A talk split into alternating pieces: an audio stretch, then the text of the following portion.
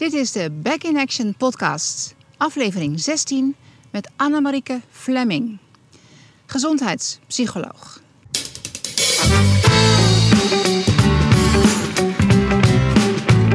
Ja, voordat je de podcast ingaat, neem ik je eventjes mee hier naar de heide, waar ik mijn hond aan het uitlaten ben. En het is prachtig nu. Ik ben een maand niet in Ermelo geweest, dus ik heb de hei niet in bloei zien komen. Dat is echt waanzinnig mooi nu.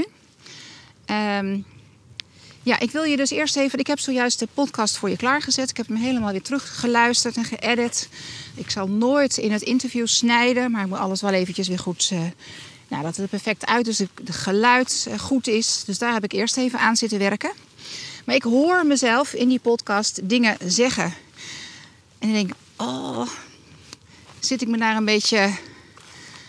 tussen haakjes deskundig te zijn en weet waar ik het over heb. Maar ik heb de afgelopen week zelf zoveel domme fouten gemaakt en weer zo overal ingetuind. En daar wil ik heel eventjes gewoon op ingaan, omdat het voor jou misschien ook bekend is. En je bekend voorkomt wellicht. Dus wat is er geweest? Roxy, kom maar even. Ik ben mijn hond aan het uitlaten. Kom eens hier. Rox. Ja, kleurt ook mooi in het decor. Kom eens hier. Kom maar. Ik ga even zitten. Ik zie mezelf daar dus dingetjes zeggen. Wij hebben namelijk een beetje een andere vakantie gehad, zoals zoveel mensen. We zouden 2 weken op de boot zijn en aansluitend gewoon lekker weer naar huis. En van daaruit weer gaan werken. Maar die 2 weken die hebben we naar voren geschoven. Dus we zijn eerder op vakantie gegaan. En aansluitend dus niet naar huis kunnen gaan. Omdat... Hi Rox, kom maar. Omdat de kinderen van mijn vriend daar al een toezegging in was gedaan. En we hebben besloten, nou weet je wat, gaan jullie dan maar lekker in ons huis. Vervelend dat jullie vakantie anders zou moeten lopen. Laten we gewoon doorgaan. Wij gaan gewoon langer op de boot. En we gaan vanuit daar wel werken. Maar die boot ligt in Amsterdam. Dus mijn vriend moet van daaruit naar Den Haag om te werken. En ik van daaruit naar Harderwijk om te gaan werken. Niks aan het handje, alles geregeld. Maar het valt me dus langzaam maar zeker, met name de 2e week... en dat was afgelopen week, best wel zwaar. De situatie is anders. Ik ben niet in mijn gewone hum en dat herken jij wellicht ook. Als het anders gaat dan je had gepland... dan wordt langzaam maar zeker... dat gaat zich een beetje opbouwen. En ik zeg dan in die podcast nota bene ook... dat je moet luisteren naar de signalen die er zijn... en roeien met de riemen die je hebt... Maar ik was eigenlijk gewoon zo in de fout achteraf gezien, geschoten. Ik kon helemaal niet roeien met de riemen die er waren. Ik heb lopen mopperen de afgelopen dagen, dat wil je niet weten. En dan hangt er een wolk om me heen. Dan ben ik niet te genieten. Ik heb het zelf eigenlijk niet door. En dan denk ik, laat mij maar, ik mopper wel wat van me af. Maar ondertussen heeft mijn omgeving, mijn vriend dus, daar flink last van. De les die ik eruit geleerd heb is dat ik niet... Als het in mijn omgeving, als mijn situatie niet rustig is... moet ik gewoon niet te veel dingen tegelijk willen doen.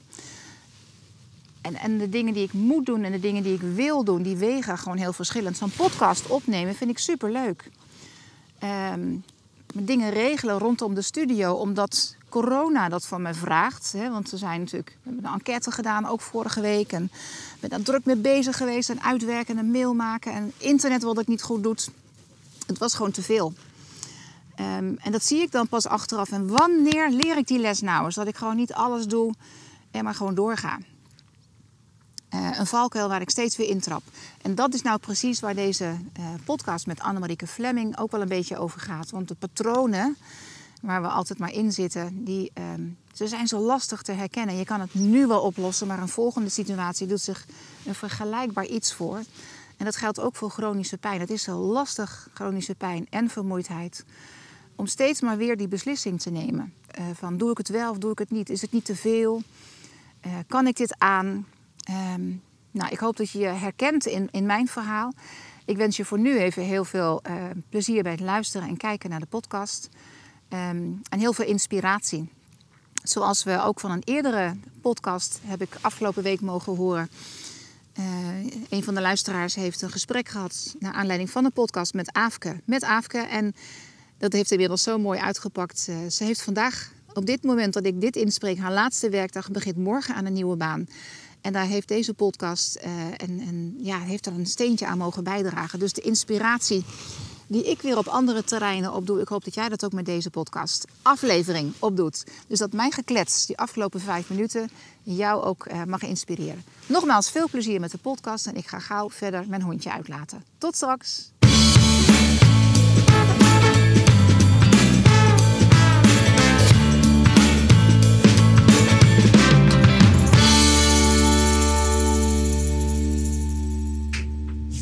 Welkom. We zitten hier op de boot. Annemarieke is te gast in Amsterdam, in haar woonplaats. Zitten we op mijn boot. Onze boot. En we gaan een podcast houden naar aanleiding van je boek. Pijn en het brein. En ik denk dat dat meteen al een startvraag zou kunnen zijn. Kan je vertellen waar dit boek door tot stand is gekomen? Kan je... Ja, nou dat is eigenlijk een heel directe aanleiding geweest. Ja? In 2010 gingen wij vanuit Cluster Pijn en Gedrag van Reade met een deel van het team naar een congres in Montreal in Canada. Okay. En daar sprak professor Lorimer Moseley. En dat is ook een van de inspiratoren van dit boek, zoals je waarschijnlijk hebt kunnen lezen. En voor ons was het nog helemaal nieuwe materie wat hij daar bracht. Maar het zette ons op een spoor... dat ons deed beseffen, hier moeten we wat mee, hier willen we wat mee, hier willen we onze revalidant mee verder helpen. Ja. En voor ons, ook al zaten we in het veld, was het nog onbekende materie. En voor heel veel anderen ook, en zeker voor onze patiënten, onze revalidanten. En, dus dat was de directe aanleiding. We hebben vervolgens een pilot gedaan met een reader. Dus toen was het nog geen boek. We hebben eerst een reader geschreven. En...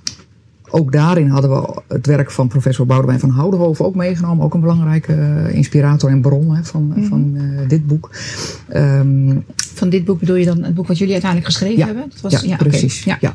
Ja, want de inhoud van het werk van Houdenhoven zat weer niet in de boeken van Moseley. En gedeeltelijk ook andersom niet. Ja. En wat wij echt wilden is een vertaalslag maken voor de chronische pijnpatiënt zelf. Ja. Dus in heel begrijpelijke taal uiteenzetten wat er wel degelijk aan de hand is in het lichaam van mensen met chronische pijn. Op een manier die voor in principe iedereen met een normaal verstand en die de Nederlandse taal voldoende machtig is te begrijpen is. En we hebben het ongeveer geprobeerd te schrijven op mbo-niveau, want dat is ook het gemiddelde opleidingsniveau van mensen met chronische pijn. Het is natuurlijk een enorme spreiding, maar dat is wel iets om rekening mee te houden. Ja, eigenlijk heb je nu al een heleboel dingen gezegd waar we op in zouden kunnen gaan. Okay. Hè? Want ten eerste Reade. Kan je vertellen wat Reade is? Ja, Reade is een heel groot revalidatiecentrum in Amsterdam op meerdere locaties. De Overtoom en Dr. Jan van Breemenstraat, dat zijn de grootste 2 locaties. Is dat onderdeel van een ziekenhuis dan? Of moet ik het zien? Nee, het is helemaal zelfstandig. Okay. Ja, wij hebben dan ook zelf een ziekenhuis, CAO's. We zijn een ziekenhuis, maar bijvoorbeeld op mijn locatie hebben we geen bedden, hebben we geen klinische patiënten. Ja. En binnen Reade heb je heel veel clusters die verschillende doelgroepen bedienen. Ja. En een van de grote clusters is het cluster Pijn en Gedrag. En daar worden mensen met pijn behandeld. Veelal medisch onvoldoende verklaarde pijn. Mm-hmm. Daar kunnen we denk ik zo ook over hebben. En ook mensen met pijn bij een specifieke aandoening. Met bijvoorbeeld een diagnose als reumatoïde artritis. Mm-hmm. Waarbij er veel meer pijn is dan je zou verwachten op grond van het ontstekingsbeeld op dat moment. Bij reumatoïde artritis zijn er ontstekingen in het lichaam. Of die kunnen er zijn, die kunnen wel of niet actief zijn. En veel van deze mensen hebben ook pijn op het moment dat het ontstekingsbeeld niet heel actief is. Dus dan is het, of niet actief is. Dus het lijkt de link een beetje weg te zijn tussen wat je ziet en wat mensen ervaren. Ja, maar dat zien we bij heel veel andere aandoeningen ook. Dat zie je bijvoorbeeld ook in de cardiologie. Dat zie je bij MS. Dat zie je bij allerlei groepen. Maar wij bedienen dan met name de mensen met de medisch onvoldoende verklaarde pijn. Ja. Dus zonder dat daar een diagnose gesteld is. En is dat een...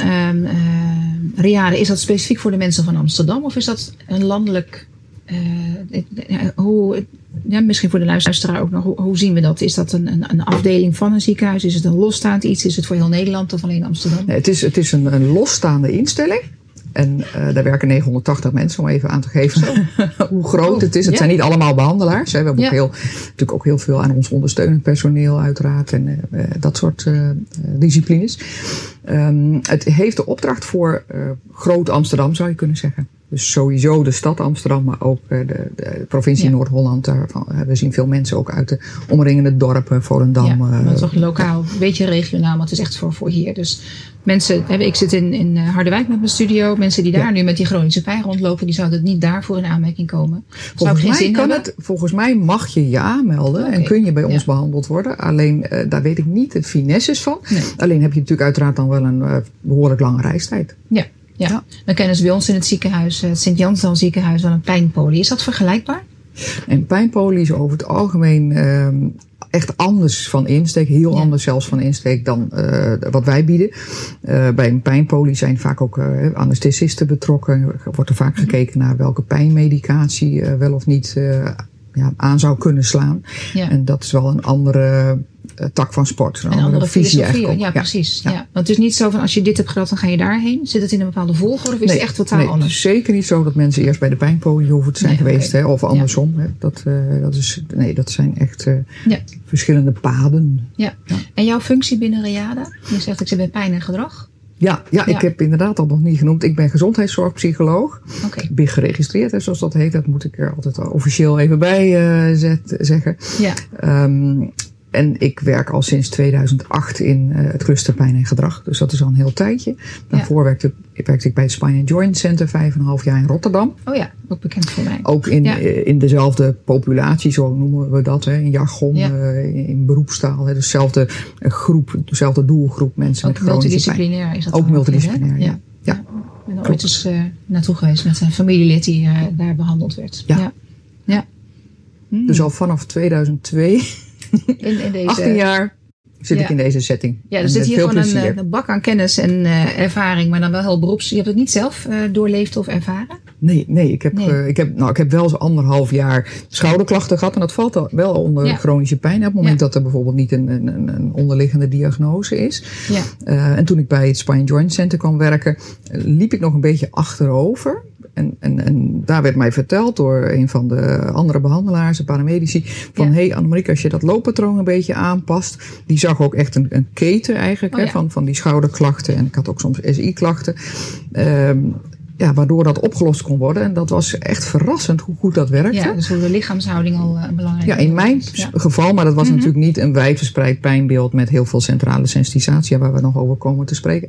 Maar dat was een mensendyktherapeut. En ik kreeg, toen ik die houding en dat looppatroon aan ging passen, eerst heel veel pijn in mijn kuiten. Dat was ook een bijzondere ervaring. Ja. En dat heeft een paar weken geduurd. En toen was ik er min of meer aan gewend. Ja, en ik zet mijn knieën ook minder op slot als ik bijvoorbeeld een afwasje sta te doen. Ja, dus dat soort, zeker in zeg maar de subacute of niet heel ernstig of wijdverspreide pijn. Ja, kunnen dat soort adviezen ook heel veel doen. Dat heb ik zelf ervaren. Ja, mooi. Inderdaad, de lichaamshouding, daar is veel aan te doen. En ook hoe mensen in en uit de oefeningen komen. Dat is, zit je weer op mijn terrein, zeg maar. En lichaamsbewustzijn. Want ik was zelf me helemaal niet van bewust dat ik die knieën op slot zette. Ik was me eigenlijk ook nauwelijks van bewust dat ik een beetje achteraf. Nou, klinkt overdreven. Het was echt niet zo dat ik zo door het leven ging. Ja. Maar toch wel enigszins achterover liep. Ja, en dan kom je vaak pas achter als je klachten hebt. Er wordt natuurlijk heel weinig aandacht aan geschonken. Gewoon de standaard lessen die mensen volgen in sportcentra of wat dan ook. Dus nauwelijks of geen aandacht voor toch een beetje de basisdingen. Ja, basishouding. Ik zie vaak mensen hier in Amsterdam door het Vondelpark bijvoorbeeld joggen. En heel veel joggers doen iets raars. Dat weet jij natuurlijk veel beter nog dan ik. Ja. Maar dat zie je dan, dat bijvoorbeeld een handje heel gek doet. Of je ziet iets waarbij ik dan denk van, goh, misschien 1-2 sessies feedback daarover. Ja. Alleen al hoe de sportschoen slijt. Ja. Dat moet anders gaan vanwege dit toch niet helemaal natuurlijke looppatroon. Ja. Ja, dus ik denk dat daar misschien wel... Ik weet het niet, dat is niet mijn expertisegebied. Maar ik vermoed dat daar heel wat blessures mee zou kunnen worden. We liggen hier in Amsterdam in de haven. En ik was inderdaad van de week even een stukje aan het lopen. En ik zie hier zo'n groepje buiten crossfitten. Gewoon lekker op straat. En dat is natuurlijk prima als je geen klachten hebt en fit bent. En gewoon lekker kan knallen. Want dat gebeurt natuurlijk ook. Nog 8 en dat soort. Ja, en dan, ik zag ze bewegen en denk, oh ja, dat kan. Als je jong bent, nergens last van. Maar als je dan 40, 50 jaar bent, dan gaat langzaam maar zeker. Want dat is denk ik ook een van de dingen. Het is vaak niet, ook chronische pijn. Het is niet te duiden, niet altijd, aan één punt. Hè? Het bouwt zich langzaam maar zeker op. Ja. Vooral de mensen die echt wat we noemen invaliderende pijn hebben. Hè? Dus die echt maakt dat ze ook veel beperkingen ervaren in het dagelijks leven. En veel lijdensdruk, lijdenslasten ervaren.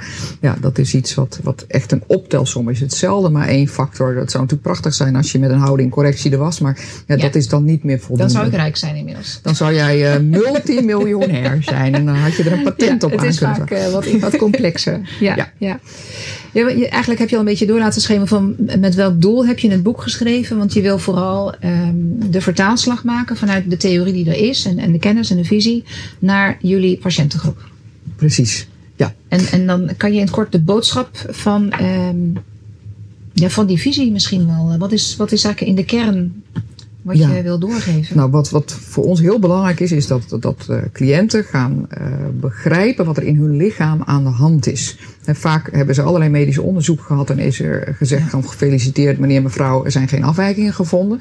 Maar mensen voelen dat er iets mis is in hun lichaam en willen dat graag kunnen duiden, kunnen begrijpen. En daarom willen wij graag met deze vertaalslag kennis aanbieden, educatie, over wat er wel degelijk in het lichaam aan de hand is. Er is niet stuk, er is geen weefselschade op de plek waar de chronische pijn gevoeld wordt. Maar er is wel een ontregeling. En die ontregeling, die wil je graag resetten. En dat is bij een computer soms met één druk op de knop te doen. En helaas in ons lichaam is daar veel meer voor nodig. En dus ook vaak multidisciplinair bij de ernstige vormen. Ja. En vanuit wel dezelfde visie, maar verschillende disciplines. En dus dat is eigenlijk een van de kernboodschappen. Er is niet stuk, maar er is wel een ontregeling. Dus het klopt ook dat jij die hele nare sensaties voortdurend voelt. Wij veronderstellen ook helemaal niet dat dat puur psychisch of ingebeeld zou zijn. Dat is voor veel van onze patiënten een heel belangrijke boodschap. En je stelt je aan, of het zit tussen je oren. Ja, dat is het tegenovergestelde van de boodschap in dit boek. Dus dat is één, er is geen weefselschade. Hè, dus het is ook niet gevaarlijk, ook al kan het wel zo voelen, om te bewegen. Dat is een belangrijke boodschap. En ook die ontregeling, die komt niet uit de lucht vallen. Daar is vaak een hele levensgeschiedenis aan vooraf gegaan. En waardoor dat stressresponssysteem, waar we hopelijk ook over komen te spreken, waar het pijnsysteem onderdeel van uitmaakt, waardoor die overwaakzaam is geworden. Ja. Te alert. Ja, dus dat is de kernboodschap. Nou, je hebt dan een aantal dingen eruit gehaald.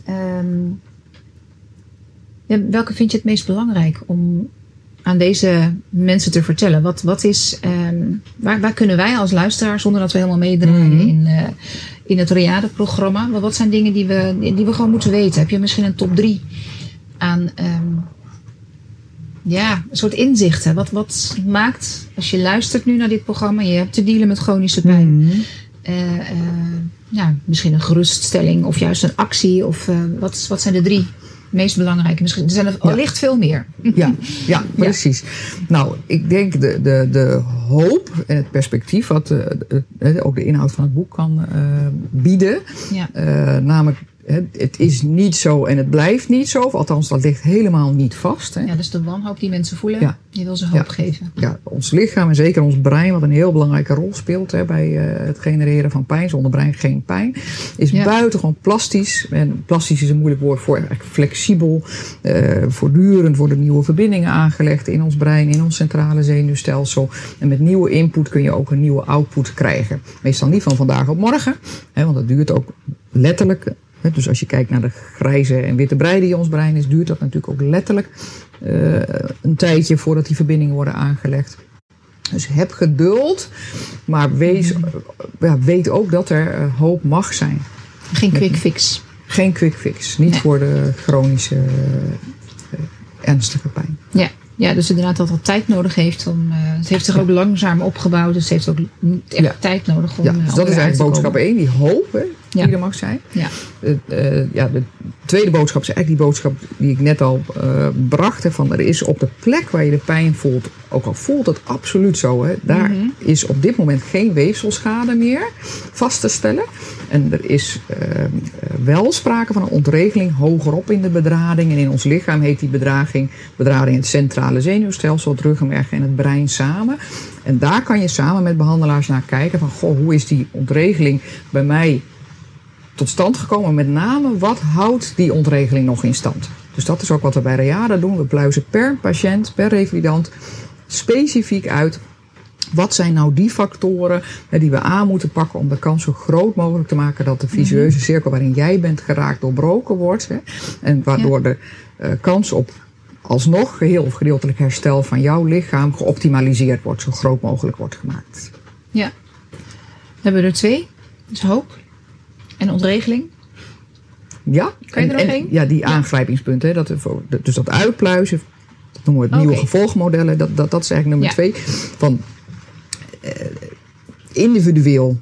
Een individuele indicatiestelling waar ook een individueel behandelplan uit rolt. Ja. En waarbij, en dat is denk ik ook in jouw straatje, maar dat moet in ieder straatje zijn, beweging binnen de grenzen van de belastbaarheid en ook het opbouwen daarbinnen buitengewoon belangrijk is. Ja, want ik zie dat op de cover, dat is vaak waar mensen natuurlijk sowieso als eerste kijken. Naast wetenschappelijke verklaring worden in dit boek ook 2 zelfmanagementmethodes uitgebreid beschreven. Succesvolle activiteiten opbouwen bij chronische pijn. Ja. En succesvol opbouwen van uitgeputte energiereserves. Dus eigenlijk kan je ze ook niet loszien van elkaar waarschijnlijk. Nee, is daar een verandering in gaande? Want hier gaat het vooral over pijn en het brein. Ja. Maar uitgeputte energiereserves is ook chronische vermoeidheid. Ja, en dat is dan wel weer. Hier hebben we echt een methode beschreven die wij hebben, of die ik heb leren kennen bij het Spine and Joint Center. En verder hebben ontwikkeld en op papier hebben gezet in dit boek. Ook voor Reade. Dat is nu ook een module bij Reade die mensen kunnen volgen. Mm-hmm. Bij ons is het altijd comorbide, dus naast chronische pijn. Ja. Maar ik krijg wel allerlei feedback van. Ik geef ook veel presentaties in de landen en ook internationaal. Mm-hmm. Feedback vanuit de oncologische hoek bijvoorbeeld. Hè, van dat ze daar ook heel veel mee kunnen met die opbouw van reservesmethode. Ik heb er een workshop over gegeven op het NOLK-congres. Dat is het jaarlijkse landelijke congres van mensen die SOLK behandelen. En wat is nou weer SOLK? Ja. Somatisch onvoldoende verklaarde lichamelijke klachten. Ja. Ja, dus zo wordt dat langzaam wel uitgerold. Maar die is misschien, daar kunnen we nog even wat dieper op ingaan. Dat zorg ik zo, dat we die even apart pakken. Goed, ja. Dus de opbouwprogramma's geef je aan dat je daar zijn modules voor ontwikkelt. Ja, en wat heel interessant is ook de volgorde waarin je die aanbiedt. Vermoeidheid is sinds jaren en dag een ondergeschoven kindje in de pijnrevalidatie. En uit een grote enquête van Revalidatie Nederland, waar de meeste centra bij zijn aangesloten, bleek dat de patiënten zelf aangaven van, dat krijgt echt te weinig aandacht. Onze slaapklachten, onze vermoeidheid. Ja. Dus daar zijn specifieke strategieën voor nodig. Wij dachten altijd met die bewegingsopbouw, graduele bewegingsopbouw, met het weer toenemen van de conditie, dat dan de vermoeidheid ook navenant zou dalen. Maar dat blijkt niet zo te zijn. Wordt daar yoga ook in meegenomen? Nou, bij ons heet het geen yoga.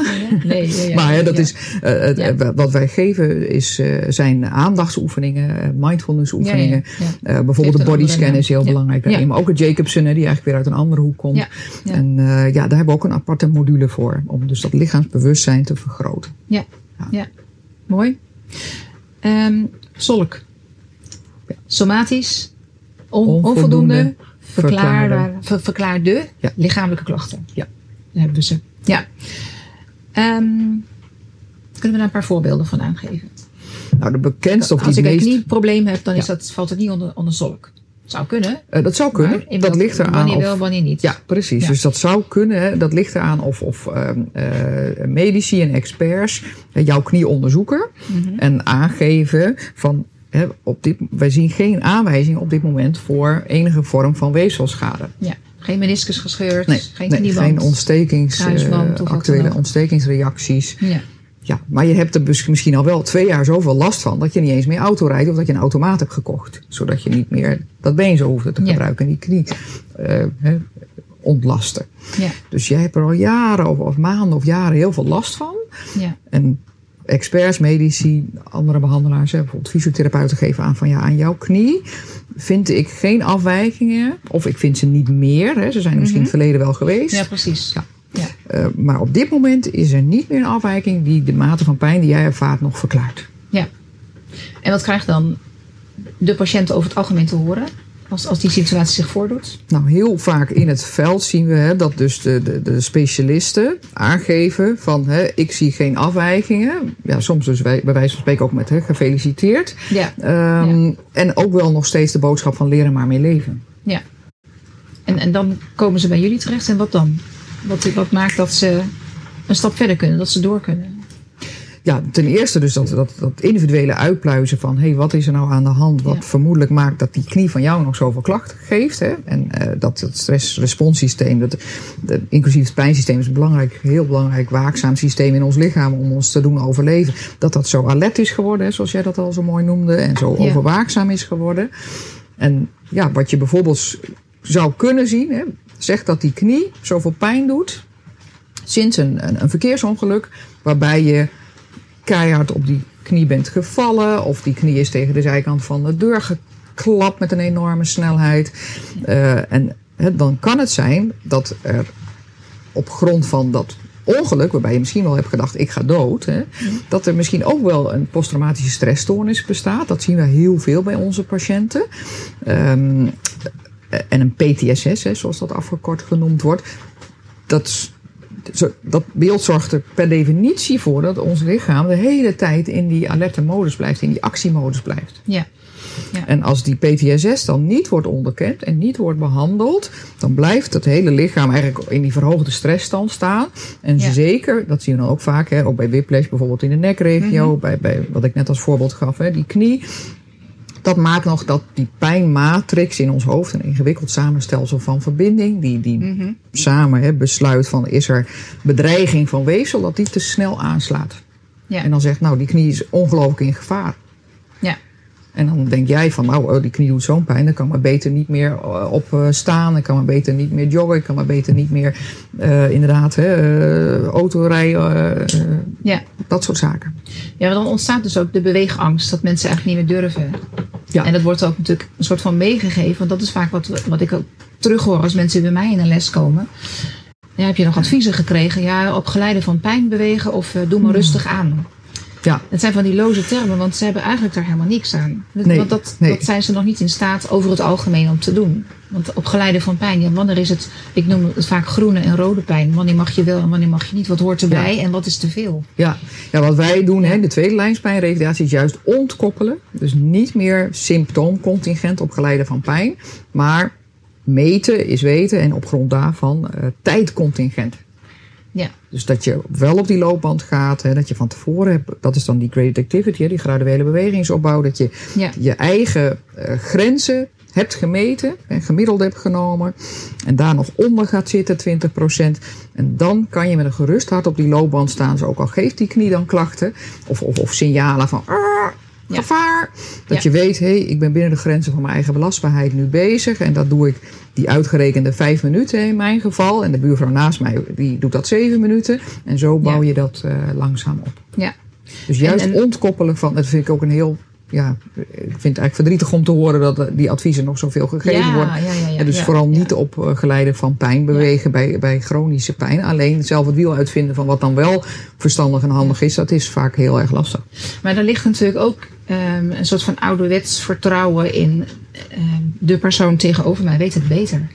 De arts of de fysiotherapeut of wie er dan ook maar die richtlijn meegeeft van doe het op geleide van pijn, die zal het wel weten. Mensen durven bijna niet op zichzelf te vertrouwen. Dus daar zal denk ik in jullie aanpak ook een belangrijk... Dat is het psychologische aspect waarschijnlijk, hè? Ja, maar niet alleen. En ook deze module wordt bijvoorbeeld uitgevoerd door onze paramedici. Oh ja. Dus we zijn ook steeds meer, niet alleen multidisciplinair, maar ook interdisciplinair gaan werken. En dat heet bij ons voelend bewegen. En dat is heel erg op lichaam voelend bewegen. Ja. Dus bewegen is nog helemaal niet gericht op opbouw. Maar voelen, wat vertelt jouw lichaam jou? Heel veel van onze patiënten hebben geen idee van onze lichamelijke grens. Je hebt een groep mensen die helemaal is gaan vermijden, hè, op grond van angst. Ja. Maar er is ook een heel grote groep patiënten die maar door is gegaan. Juist als ze van artsen bijvoorbeeld hebben gehoord van nou, er is niks aan de hand in die knie, om de knie maar weer even als voorbeeld te geven. Nou, die toch door zijn gegaan. Ja. En we hebben wel eens een patiënt gehad die ook nog COPD had, dus ernstige ademhalingsklachten. Nou, fietsmeting, hè, dat ze van de fiets afviel gewoon op een gegeven moment. En helemaal dus niet de signalen oppikte daaraan voorafgaand van... misschien is het verstandig om een tandje lager te gaan fietsen... of om misschien wel nu even pauze te nemen. Ja, en dat Dat is gelukkig een heel erg grote zeldzaamheid. Dat hadden we ook niet aanzien komen uiteraard. En daar maak je dan ook weer een melding van. Dat wordt helemaal goed besproken met deze dame. Maar zo, om even een extreem voorbeeld te geven. Hè, dat is dan in die jaren dat ik bij Reade werk. Gelukkig maar 1 keer gebeurd. Maar zij... Nou, kon gelukkig zelf ook een beetje ontlachen. Het werd ook een eye-opener voor haar van... Hé, wat ben ik in godesnaam aan het doen? Ja, en dat doet ze waarschijnlijk niet alleen tijdens de fietstest... maar dat is gewoon helemaal een gedrag in de hele dag door... met alles wat ze doet. Er zijn mensen die een baan hebben, die jonge kinderen hebben... die mantelzorg voor hun bejaarde ouders leveren... en die dan als ze daarvan nog eens een keertje thuiskomen... eerst koken voor het hele gezin. Dan, sommige mensen die gaan om 3 uur 's nachts naar bed... en die staan om 7 uur weer op. Ja. En dat een paar jaren achter elkaar. Ja, dat is het denk ik ook. Hè? Dat is het geleidelijke... Steeds maar verder. En dat je het gewoon niet meer in de gaten hebt. Het sluipt er zo in. Ja, ja, en ook dat is natuurlijk weer een heel extreem voorbeeld. Ja. Maar we hebben heel veel mensen die veel meer vallen in de categorie overbelasters. Hè? Ja. Die juist te veel doen. Op het gebied van beweging doet bijna iedereen te weinig. Want ergens moesten er balletjes af. Hè? Het was te veel. Ja. Maar heel veel van onze patiënten zitten juist veel meer in die cirkel van niet accepteren. Maar ook uit willen vermijden van schuldgevoel en schaamtegevoel naar de omgeving. Toch maar doorgaan. Ja. Ja, dus natuurlijk de generatie, ik ben inmiddels 60, waar wij in zitten, allemaal niet zeuren, doorgaan. En ook, we komen ook uit de generaties van, er moest gewoon gewerkt worden voordat je echt een boekje kan gaan zitten lezen en niks doen. Ja. Vind ik zelf nog steeds lastig inderdaad, om mezelf dat toe te staan. En dat is natuurlijk, momenteel, zelfs in de vakantie vind ik het nog lastig om mezelf toe te staan. Ik hoef eigenlijk nu niks te doen. Nee, en dan spreek je toch dit interview met mij af. Hè? Ja, ik heb geen vakantie. Ik ben weer aan het werk. Ik ben weer aan het werk. Ook al ben ik op de boot. Bijna betrapt. Maar het is heel mooi en transparant dat je aangeeft dat je dat zelf ook heel lastig vindt. Ik vind dat zelf ook helemaal niet zo makkelijk. Ja. En dus ook herkenbaar bij andere mensen. Dus ook herkenbaar. En ook belangrijk om te weten dat als wij onze cliënten aanraden om veel meer een golfbeweging door de dag heen in te bouwen in plaats van piek. De hele dag door en dan dal, 's avonds in bed gaan liggen. Slaap komt tot mij. En dan heel verbaasd of verdrietig of bang of boos zijn dat die slaap niet komt. Ja, ja. Dus dat is, maar dat is practice what you preach. Dat wij dat zelf dus ook helemaal niet zo makkelijk vinden. Ja. Dat merk ik sowieso. Dat het delen van dat soort menselijke aspecten. We zijn allemaal mensen. Hè? Je hebt wel een relatie, behandelaar, cliënt. Maar het delen van de wetenschap en ook de ervaring dat wij dat zelf moeilijk vinden. Bijvoorbeeld als we zelf ziek zijn. Hè? Ja. Dat sterkt mensen vaak. Ja, nou de herkenbaarheid inderdaad ook. Ja, en ook die hiërarchie die er dan niet zo is. Die je soms wel nog kan hebben in een witte jassencultuur. Ja. Dus dat is niet bevorderlijk. Dat zijn jullie ook niet. Er zijn geen witte jassen. Ja. Ja, we zitten inderdaad, ik weet niet of het hoorbaar is, op de boot. En het regent op dit moment. Er kwam net een enorme windvlaag. Dus ik weet niet wat er van te horen is. Maar mochten jullie extra geluiden horen, dan is dat nu het geval. We zitten hier, het druipt naar beneden en vlaag. En ik heb gehoord dat er vannacht zelfs storm op komst is. Oh, oké. Nou, het voelt als een heel stabiele boot, kan ik zeggen. Dus geen zorgen om Rita. Ja. Dus dat is inderdaad wel de situatie waarin je zit. En dat is ook, je hebt soms gewoon te roeien met de riemen die er zijn. En dat is natuurlijk ook, we willen vaak uit benarde situaties. We willen vaak dingen die er zijn. Weet je, het gesprek wat we nu voeren, dat is niet een normaal gesprek. Dus dat is al anders dan anders. De situatie, de locatie is anders. En dat doet ook iets met hoe je hier nu zit. We zitten niet gewoon te kletsen in een café. Ook al doen we maar alsof. Hè. We doen even heel relaxed en ontspannen. Maar dat is natuurlijk ook een link die we kunnen leggen naar wat mensen ook... dingen die je meemaakt, die doen iets met je. Ja. Dingen die op je pad komen, die je wel niet wil... En hoe je lijf daarop reageert. Ja. Dus ik weet niet of wij... Ik merk zelf, ik ben nu toch wel een beetje... Ik hoor geluiden, ik probeer alert te zijn, gefocust. Maar er is zoveel wat je kan afleiden uit het hier en nu. Dus dat is wat jullie aan mindfulness ook meenemen. Ja, mindfulness er is een aparte module, hè, aandachtsoefeningen. Mm-hmm. En er is ook een module DVA, denken en voelen met aandacht. Dus dan gaan we ook naar gedachten kijken en ook heel bewust naar kijken. En daar zitten ook oefeningen in gericht op het leren verdragen wat zich op het moment aandoet. Niet met de boodschap, het is zo, het blijft zo en leer er maar mee leven. Maar op dit moment is het nog zo dat jouw lichaam veel pijnsignalen en gevaar- en alarmsignalen aan jou laat weten. Ja. Of vermoeidheidssignalen of emotionele signalen van oh jee, doe ik mijn kinderen niet tekort. Hè? Nou, daar gaan we ook mee aan de slag met mensen. Ja. Want hoe kun je dat in het moment leren verdragen op zo'n manier dat je er niet mee samenvalt. Op zo'n manier dat het je niet helemaal overspoelt. Dus niet ik ben mijn angst of ik ben mijn schuldgevoel naar mijn kinderen. Maar ik heb dat en ik kijk daarnaar. En met een moeilijk woord heet dat defusie. Maar iedereen weet denk ik wel wat een fusie is. Hè? Fusie van bijvoorbeeld 2 bedrijven. Dat is juist het helemaal samensmelten. Je kunt helemaal samenvallen met zo'n stressvolle gedachte of emotie. Mm-hmm. En dat proberen we ook aan onze revalidanten te leren. Hoe je dat kan leren verdragen. Waarbij we ook heel eerlijk en transparant proberen te zijn. Deze module wordt door GZ-psycholoog gegeven. Hè? Of altijd in ieder geval 1 van de 2 therapeuten. Belangrijk om transparant te zijn. Dat wij dat ook helemaal niet zo makkelijk vinden. Ja. Als er dingen in ons leven zich voordoen. Ja. Want inderdaad, het geschommel, je ziet het niet in het beeld, maar we voelen het wel en we horen het ook. Eigenlijk wil ik dit dus nu niet hebben in deze situatie. Ja. Maar ik kan er niks aan doen. Dit is wat het is. Ja. En daar heb ik mee te dealen. Ik wil perfectionist als ik ben. Een goede podcast neerzetten en een goed gesprek hebben. En dat is denk ik een hele mooie, hoe zou ik het zeggen? Dat komt voor op het moment dat je... perfectionisme is natuurlijk iets wat wel heel snel veel voorkomt, denk ik, bij mensen met pijn. Ja, dat is ook echt vastgesteld. Dat is weer niet 1 op 1. Je kan dus niet zeggen, iedereen met chronische pijn, terugredenerend is dus een perfectionist. Maar we zien heel veel perfectionisten onder deze groep. Ja. En emoties. Hoge lat voor zichzelf. Dat is meestal de terminologie die mensen zelf gebruiken. Precies, ik leg een hele hoge lat voor mezelf. Ja. En het inzicht hebben in emoties en wat dat doet en wat de drijvende kracht van emoties is. Dat is denk ik ook eentje waar jullie, kan ik me zo voorstellen. Ja, zeker als het multidisciplinair wordt aangepakt, dan zal dat ook zeker... Ja, dus dat is ook telkens een vraag ook vanuit onze paramedici hier. De ergotherapeuten, fysiotherapeuten, de PMT'ers zeker natuurlijk. De psychomotorentherapeuten. Dus niet alleen vragen naar wat vertelt je lichaam je dit op dit moment. Maar ook van, goh, is dit voor jou dat we nu die meting hebben gedaan. En dat je vertelde, nou eigenlijk liep ik altijd gewoon nog 20 minuten daar en daar naartoe. En dat we nu erop uitkomen dat je eigenlijk een belastbaarheid op 13 minuten ligt. Hoe is dat voor jou? Wat doet dat met je? Wat roept dat bij je op? Dus ook die emotionele kant inderdaad... Ja. Meenemen en zeker, zeker niet onderschatten ook. Hè? Ja, en ook wat vind je daar dan weer van inderdaad? Dus wat doet dat met jou? Dus hoe zie je jezelf? En, mag je van jezelf ook een soort van...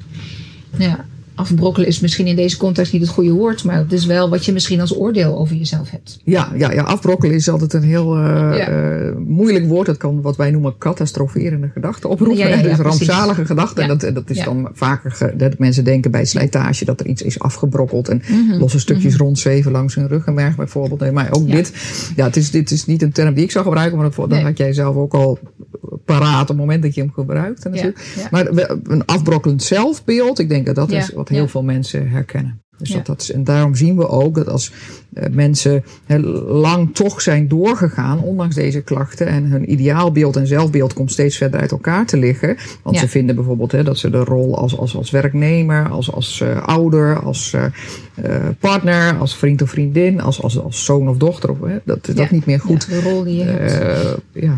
Weten te vervullen. Dan zie je ook dat er ook depressieve klachten kunnen ontstaan. Hè? Ja. Dus somberheid komt ook vaak voor in deze groep. Ja. En is dat die somberheid nog verder te verklaren? Heeft dat ook te maken met dat het zo lang duurt? En wat heeft het allemaal nog voor zin? Herkenbare... Ja, in de periode dat ik zelf behoorlijke pijn had, was dat ook... Ik ben een periode daardoor best heel erg somber geweest. Ja. Dus ik kon daar mezelf met koude training al aardig uithalen. Dat heeft mij heel erg geholpen. Oké, dus echt koude training, echt in heel koud water gaan zitten bedoel je? Koude douche. Nou, ik ben niet in het water gaan zitten, maar wel gewoon een minuut koud afdouchen. Had voor mij met name die mentale switch, dat was heel erg...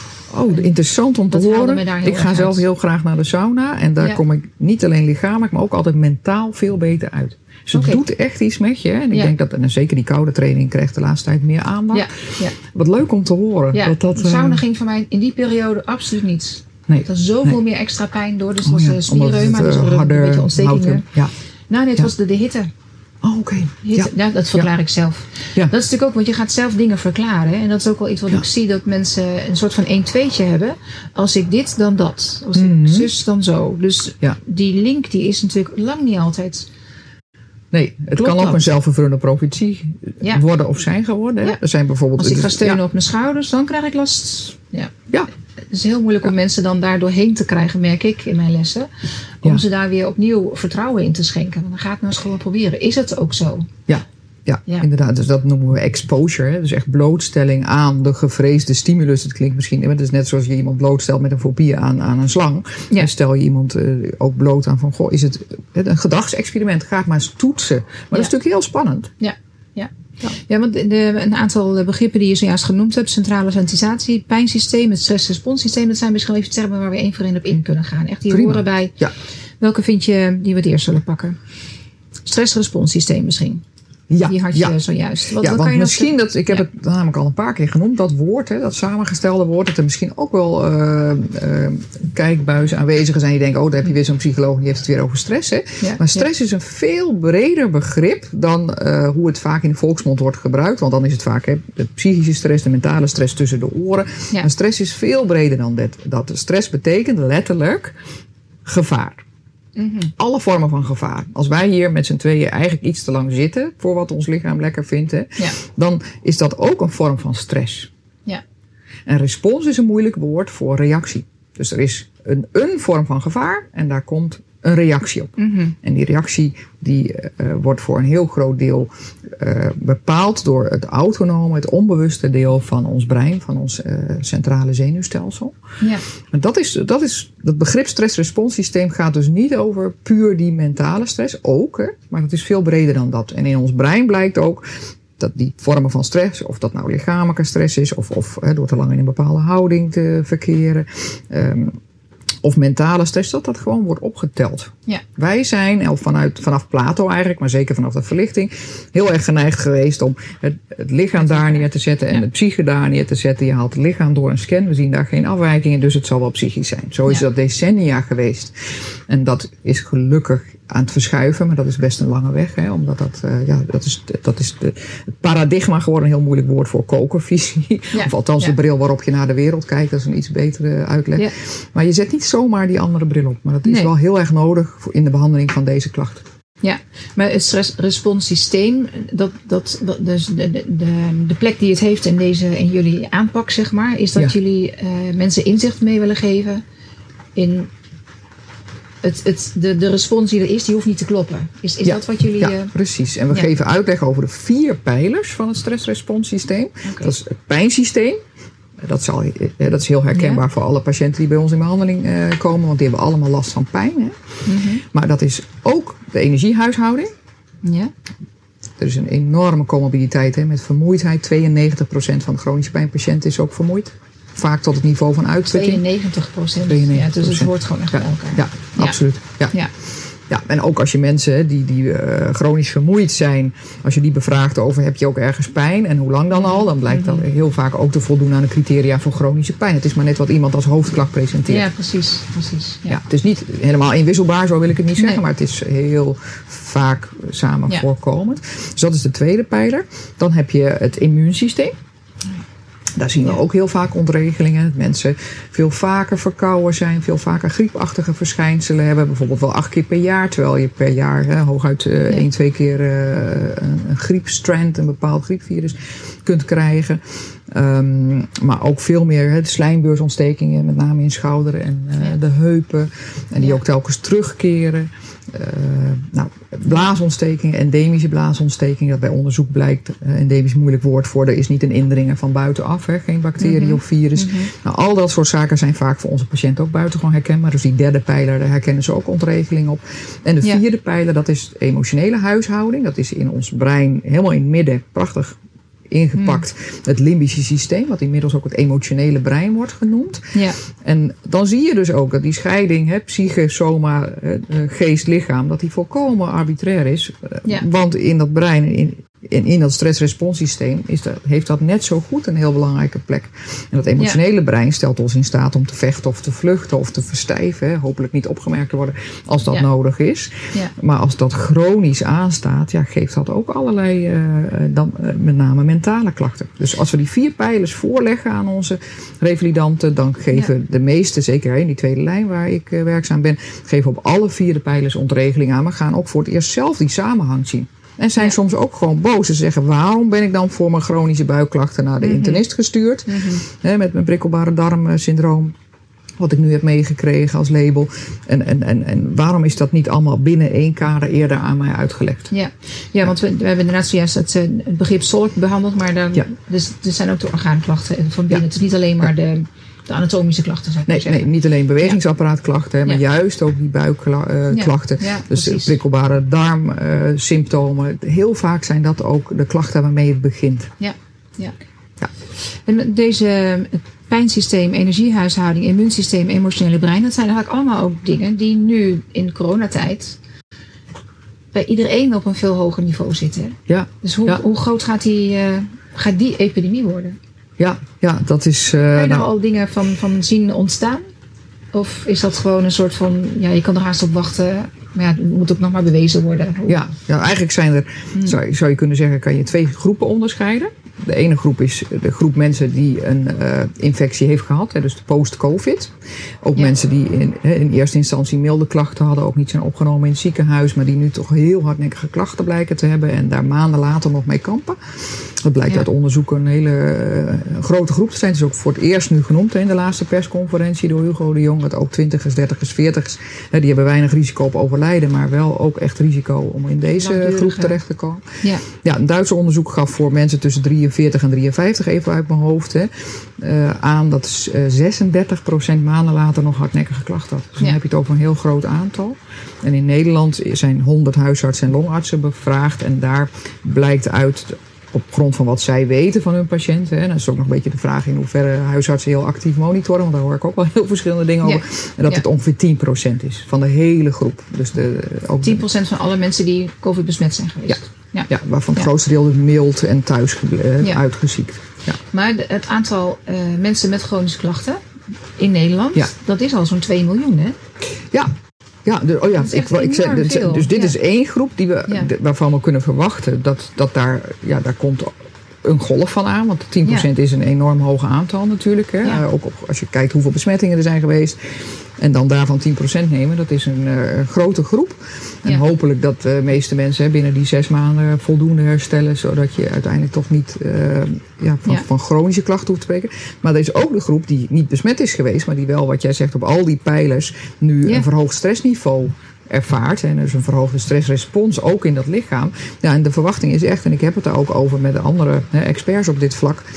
Bijvoorbeeld Jan van Rood. De verwachting is dat er inderdaad een grotere groep aankomt met zolk. Dat is altijd als er veel stress is in een samenleving, in de samenleving. En wat wordt er gedaan aan preventie op dit gebied dan? Want jullie zitten eigenlijk steeds... een soort van erachteraan, het is allemaal al gebeurd. Ja, wij zijn tweede lijns, dus we krijgen mensen vaak laat binnen. Wij hadden ze graag ook eerder. Maar het is met name gaat het om het verstevigen en verbeteren van de eerste lijn hier. Hè. Ja. Dus niet alleen om kosten te besparen, maar ook, dat is nou eenmaal veel toegankelijker. Er zullen nu allerlei protocollen, denk ik, geschreven gaan worden. Maar er is al wel een fysiotherapeutisch post-covid programma. Ook voor mensen die niet op de IC zijn opgenomen geweest en die bijvoorbeeld thuis zijn uitgeziekt of hebben uitgeziekt. Dus er komen wel stappen. Maar dan blijken bijvoorbeeld veel fysiotherapeuten die ik ken, die wisten nog niet van dat protocol, terwijl dat al begin juni is gepubliceerd. Okay. Dus het is ook maar weer van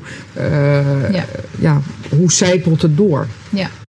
Dan noem je eerste lijn, tweede lijn, misschien is het ook nog een derde, maar wat er zullen ongetwijfeld mensen, kan je dat vertellen? Wat is eerste, tweede, derde? Ja, de eerste lijn, dat is de huisarts die verwijst bijvoorbeeld voor pijnklachten naar een fysiotherapeut of naar een ergotherapeut, psychomotorentherapeut, POH-GGZ of generalistische basis-GGZ. Nou, dat soort zaken, dat valt allemaal onder eerste lijn zorg. Dus over het algemeen heel laagdrempelig en ook vaak met een korte wachttijd.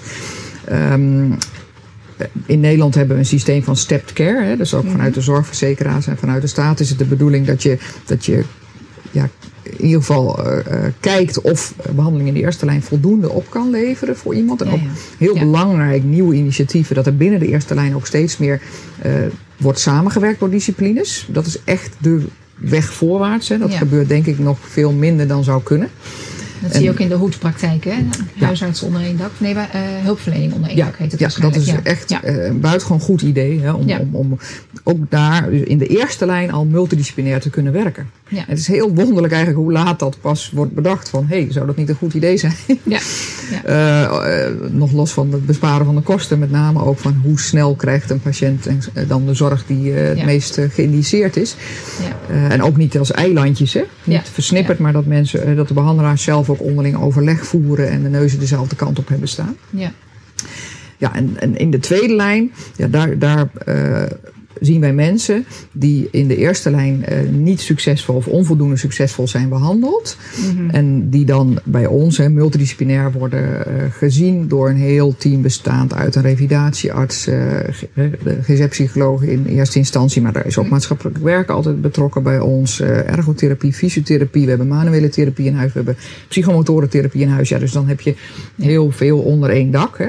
Ja. En we hebben uiteraard multidisciplinair overleg ook over cliënten, zodat je inderdaad diezelfde visie, diezelfde aanpak, maar dan wel vanuit je eigen expertisegebied kunt loslaten op. Is eigenlijk niet de goede terminologie, want we proberen echt alles in samenspraak met cliënten te doen. Shared decision ook. Ja, want je geeft aan, het is een team die bespreekt de aanpak. Ja.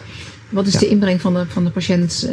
Hoe gaat dat? Wanneer wordt iedereen betrokken? Of, eigenlijk in het hele indicatiestellende proces wordt de patiënt betrokken. Gevolgmodel, psycholoog pluist samen het model uit. Hè, van wat is er nou in jouw geval? Wat zijn nou de vermoedelijke instandhouders die we moeten zien te doorbreken? Elke patiënt bij ons heeft een coach, een paramedische coach. Die iemand in het basistraject 5 keer ziet. De psycholoog heeft weer overleg met deze coach. Ook over die uitkomst van het gevolgenmodel. Gaan samen brainstormen over wat hebben wij in huis aan interventies en modules. Of wat kunnen we ook extern adviseren om die kans zo groot mogelijk te maken dat deze cirkel bij deze specifieke patiënt wordt doorbroken.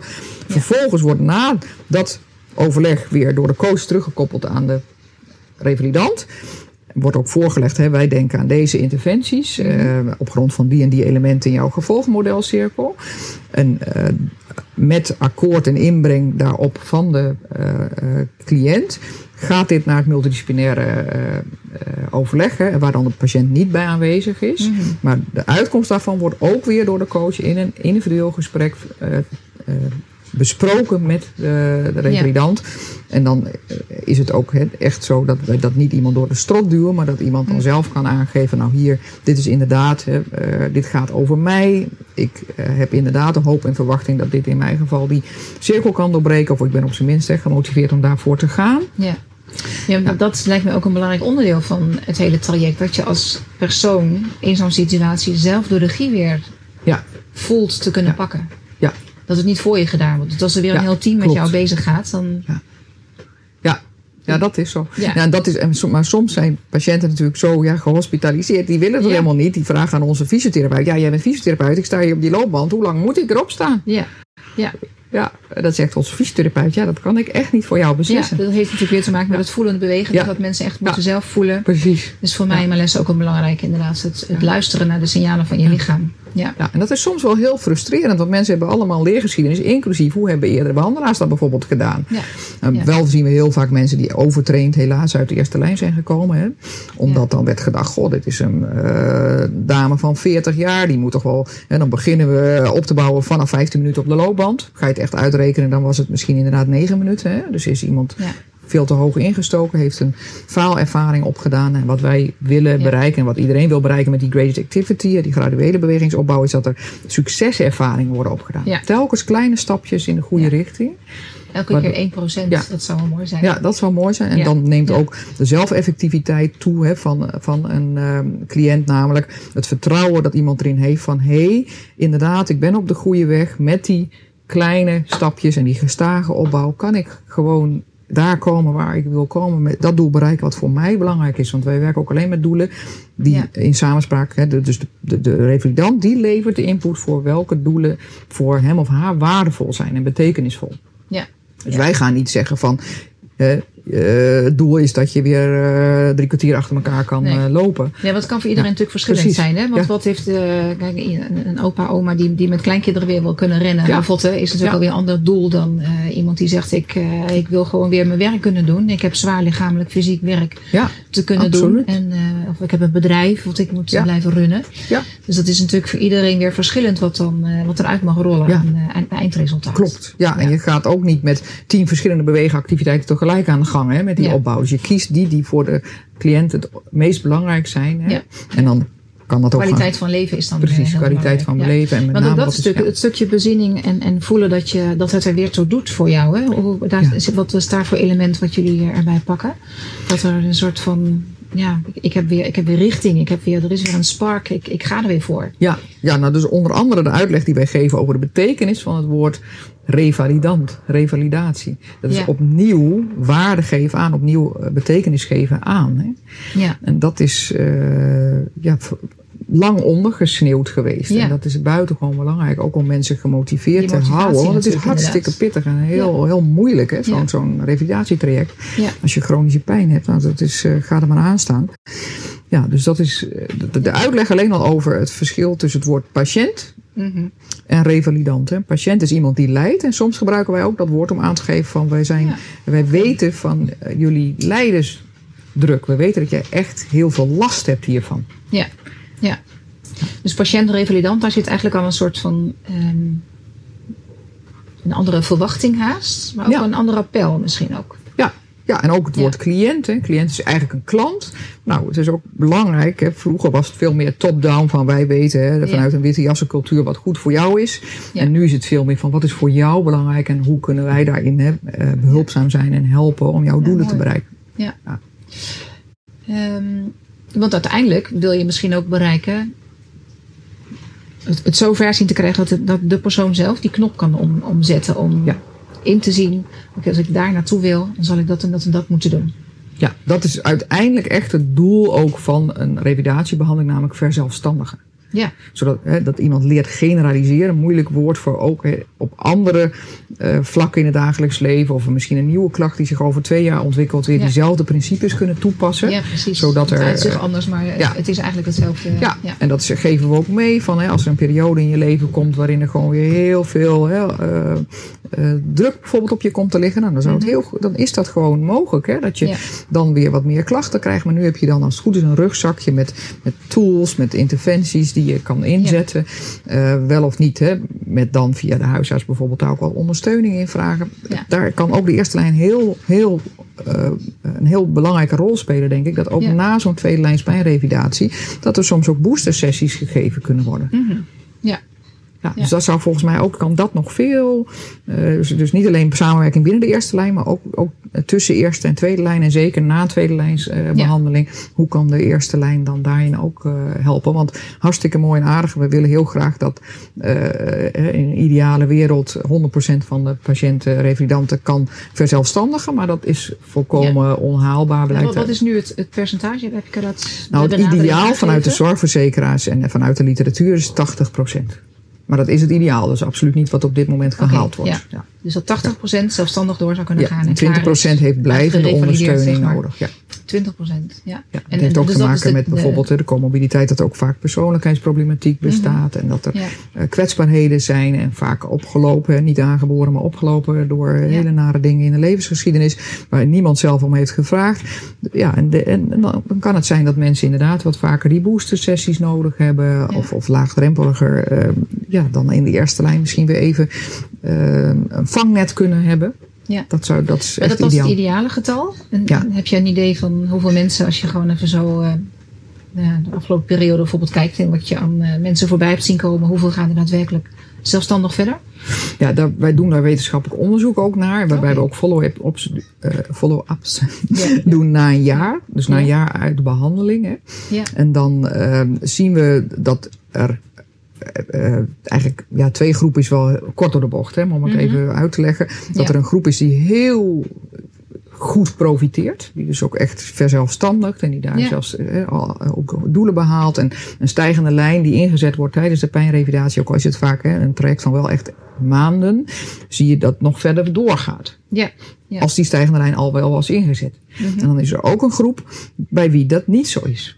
Ja. En bij wie de stijgende lijn er aan het eind van de behandeling nog niet was. En dan zie je hem ook niet spontaan verschijnen in dat jaar daarna helaas. Ja. En die groep die willen we nog veel beter in kaart brengen. Ook subgroepen zeg maar. Ook weer op het gebied bijvoorbeeld van factoren als zelfeffectiviteit en dergelijke. Mm. Van wat zijn nou die groepen die nu nog onvoldoende profiteren? En hoe kunnen we die ook een meer succesvolle behandeling bieden? Kan je ook, ik zat me dat net te bedenken. Wat is dan een soort van belangrijkste... Ja, dat zal voor iedereen verschillend zijn. Maar is er iets waarvan je merkt, maar op het moment dat gebeurt bij de persoon, dan zijn we op de goede weg. Als ik dat, kan me zo voorstellen, dat je kan zien haast, die switch. Oké, nu zijn we er. Nu kom ik ergens. Ja. Snap je wat ik bedoel? Ja, nee, ik snap wat je bedoelt. Ja, voor mij, en dat wordt ook breed gedragen door mijn team, dat is dat je ziet dat iemand zelf weer perspectief gaat zien. Dat is iets anders dan klachtenvrij zijn of al heel veel klachtenvermindering ervaren. En ook revidanten vind ik daar zelf behoorlijk reëel in. Mm-hmm. Heel vaak werd gedacht althans van, we moeten ze geen gouden bergen beloven. Nou, dat willen we ook helemaal niet. Hè. We zeggen, we optimaliseren de kans op herstel, maar we kunnen daar geen garantie op geven natuurlijk. Hè. Op het moment dat mensen zelf weer meer perspectief zien. Soms hebben we ook revidanten die aan het eind op pijn bijvoorbeeld niet zijn verminderd, hè, volgens de metingen. Maar die wel een tevredenheid van een 9 of een 10 aangeven. Okay. Ja. En dat is... ondanks de pijn. Ja, tevredenheid met behandeling. Maar ook van, zo kan ik verder. Ja. De kwaliteit van leven is daardoor... Ja, maar de insteek is nu wel echt via het nieuwe gevolgmodel van kijken hoe we die cirkel kunnen doorbreken, zodat er logischerwijs ook aan de hoofdklacht dingen kunnen gaan veranderen en verminderen. Het is alleen niet zo dat op het moment dat in een specifieke geval niet lukt, dat dan betekent dat het een mislukte behandeling is. Gelukkig. Ja. Nee. Ja. En wat is nu de vorige podcast is met een fysiotherapeut geweest. Die hebben een psycholoog. Wat is de mind en de body natuurlijk is het grote verschil. Maar wat is jouw specifieke inbreng hierin met jouw kennis op het gebied van psychologie? Ja, dat is een heel... Mindset zal belangrijk zijn, schat ik zo in. Maar, zeker.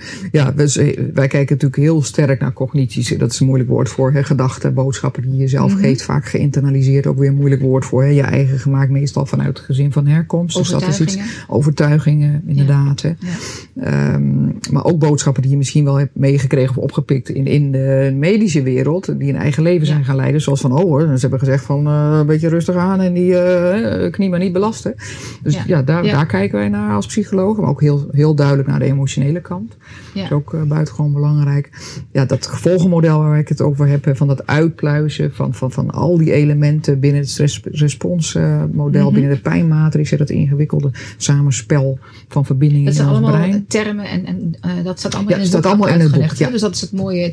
Het ontrafelt heel veel medische terminologie. Ja, aan het eind staat ook een verklarende woordenlijst. Dus als je de 20 bladzijden verder een moeilijk woord weer eens tegenkomt, die hoef je niet helemaal terug te bladeren. Want heel veel mensen met chronische pijn hebben concentratieproblemen. Dat is ook iets wat heel veel voorkomt. Dus daarom hebben we een verklarende woordenlijst achterin ook opgenomen. Ja. Zodat mensen het snel even daar kunnen lezen. Van, dat was die moeilijke term en dat betekent dit en dit. Ja.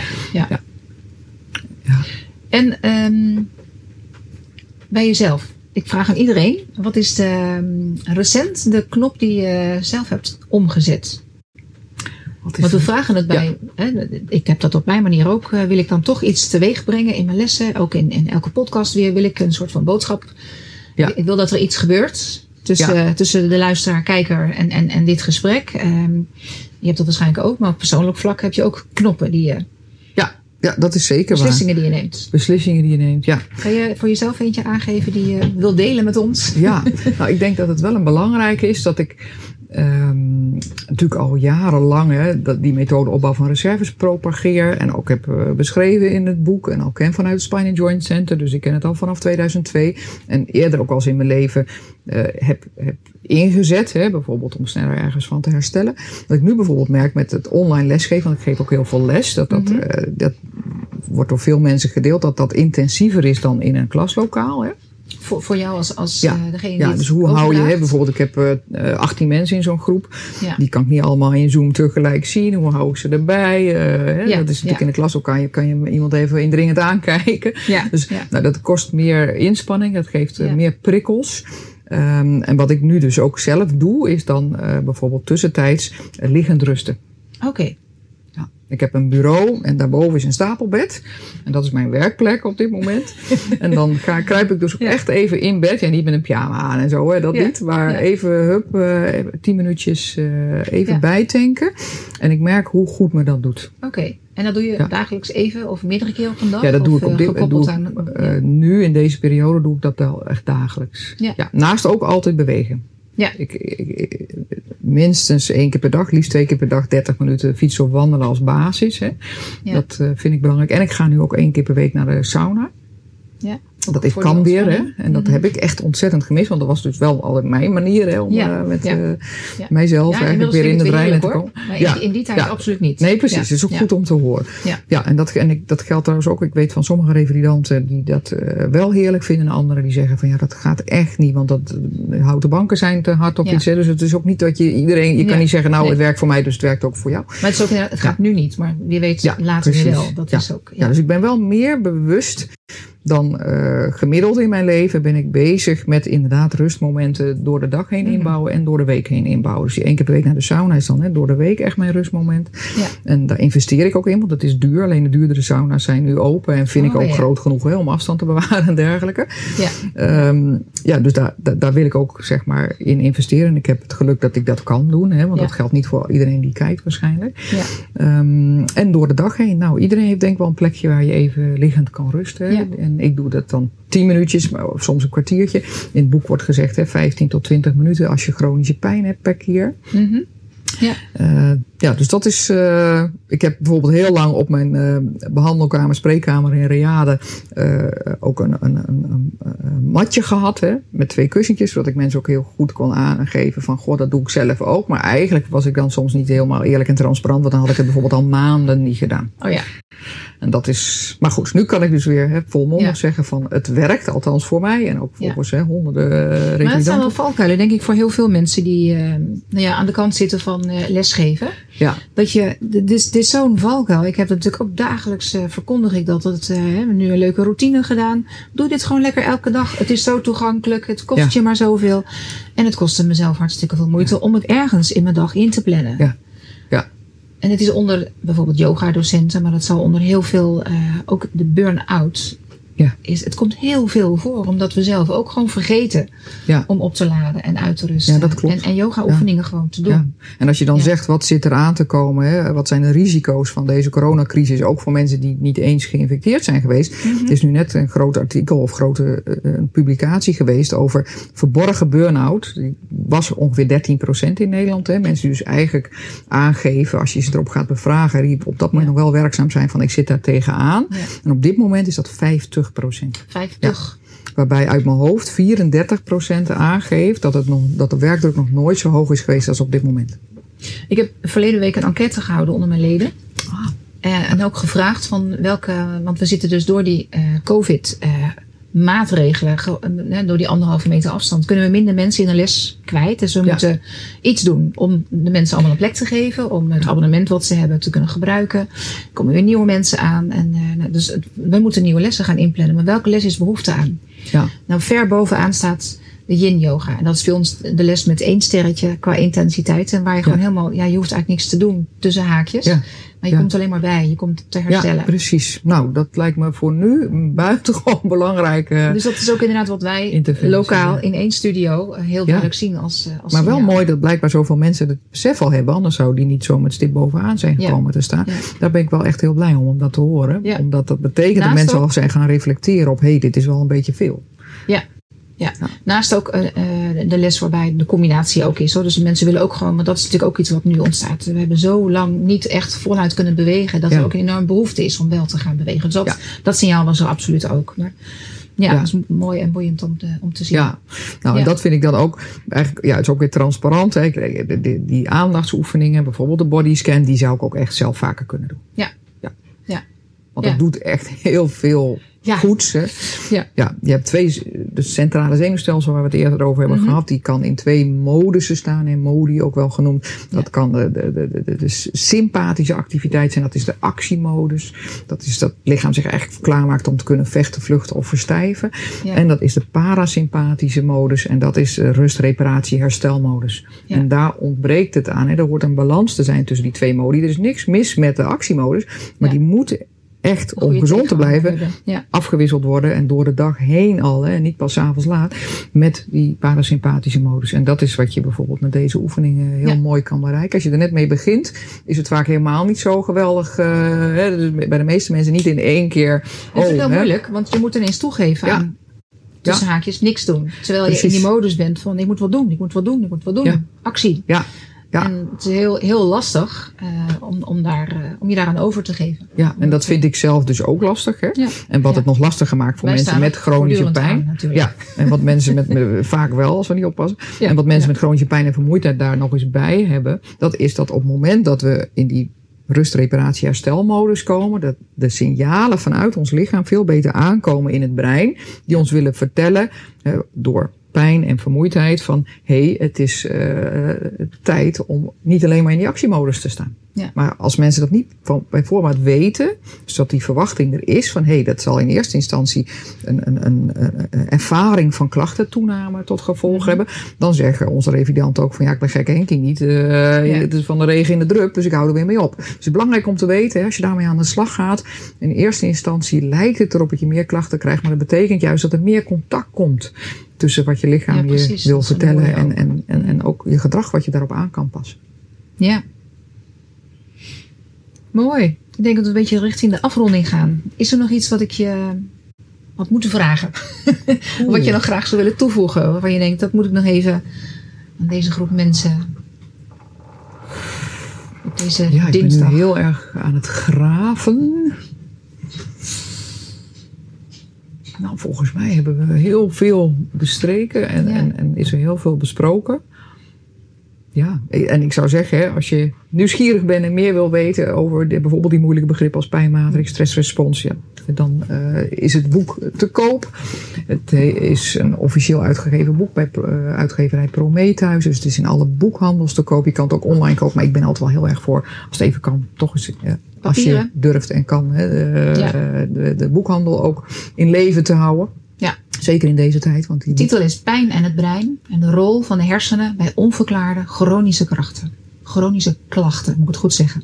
Ja. Hij is ook bij alle Nederlandse bibliotheken te leen. Maar goed, daar hoor ik wel heel vaak van mensen dat ze dan op een soort wachtlijst komen en dat dan weer heel lang moeten wachten. En dat is jammer natuurlijk. En hoe lang geleden heb je het boek geschreven? Het is gepubliceerd in 2016, dus nu 4 jaar geleden. En inmiddels is de 12e druk verschenen. Ja. En je bent bezig met een vervolg. Ja, ik ben nu bezig met een boek over vermoeidheid. En dat is niet dat het op stel en sprong al helemaal in de boekwinkels ligt. Maar dat is wel iets waar ik al heel veel informatie voor heb verzameld. En het zit al wel hier. Ja, het moet nog even uit de pen rollen. Precies, het moet nog even uit de pen rollen. En dat zal nog even duren. Maar dat is ook op grond van dus de vraag daarnaar. Ja. Mensen aangeven van, bij mij staat niet de pijn voorop, maar de vermoeidheid. En bijvoorbeeld die methode opbouw van reserves. Dat is ook een grote gedragsverandering natuurlijk. En mensen met vermoeidheid daar ook gewoon nog wat meer in mee kunnen nemen. En ook achtergrondinformatie kunnen geven. En het is niet alleen voor jezelf, maar ook naar je omgeving toe. En net als hier over pijn, dat je ook aan anderen kan uitleggen. Dit is wat er met mij aan de hand is. Maar ook dit zijn de interventies. En ook doorbreken van gedragspatronen bijvoorbeeld. Van maar doorgaan. Die gewoon nodig zijn om tot herstel te komen. Of om vermindering van klachten te gaan ervaren. Dus ook als uitleg naar je omgeving. Ja. Nou ben jij natuurlijk vooral in een systeem als Reade actief. En van daaruit stap je de wereld in, zou ik maar zeggen. En kunnen mensen je ook volgen op social media of website? Ja, ik zit op LinkedIn onder andere. Gewoon op je eigen naam? Onder mijn eigen naam, Annemarieke Fleming. Ja. Je schrijft Fleming, maar je zegt Fleming, want het is een Britse achternaam. Oh, is het? Oh, dat had ik ook nog niet. Ja, Fleming. Ja, net als Alexander Fleming, de uitvinder van de penicilline. Kijk. Ja, die heeft... Is dat dan ook nog familie? Of nee, Fleming is in Engelstalige landen ongeveer Jansen. Oh, de achternaam Jansen. Dus een van de meest voorkomende achternamen. Ja. Oké. Ik wil je heel erg bedanken voor dit gesprek. Maar we hebben nog een weggever, hè? Ja, dan moeten we nog even. Die mag je even zelf... want jij gaat dit boek geven aan. Wat zullen we doen? Moeten we er iets aan vastkoppelen? Je kan dus reageer op deze podcast als je denkt... dit boek, dat wil ik lezen en ik heb er iets aan. En... dit is mijn exemplaar, dus die heb ik al een aantal jaren in huis. Dat is wel grappig. Dus, dus ik heb hem al een tijdje... Volgens mij in de tijd dat ik zelf met de chronische pijn aan het worstelen was... heb ik dit alles een keer zitten lezen. En nu ik dus bezig ben met het Back in Action programma en podcast... kwam opnieuw jouw naam voorbij. Dat ik dacht, hey, ik heb alles van jou gehoord. Dus ik mijn boekenkast in. Oh, wat grappig. Ik heb een boek van je staan. Goed geheugen. Ja. Nou, maar goed, jij geeft dus jouw exemplaar een nieuwe... aan een van de mensen die reageren. Ja. Gesigneerd. Dus als jij denkt dat jij degene bent die dat exemplaar zou moeten ontvangen. Reageer op deze podcast. Dat kan via de mail of een reactie onder het blog. Op de website van Mind Your Body. Laat ik even zeggen. MindYourBodyFitness.nl/podcast. En dan komt de aflevering. Dit is aflevering 16. Komt erachter. Ik zal de link nog even in de beschrijving ook goed en helder herhalen. Dan kom je in aanmerking voor dit boek. Dus laat even weten of je er geïnteresseerd in bent. En we zien jullie reacties tegemoet. Ja, wie weet komt het jou tegemoet. Ja. Annemarieke, heel erg bedankt. En jullie bedankt voor het kijken en het luisteren. En tot een volgende podcastaflevering. Dankjewel. Top. Dan ben ik altijd bang dat hij dan weg is. Maar hij zit natuurlijk...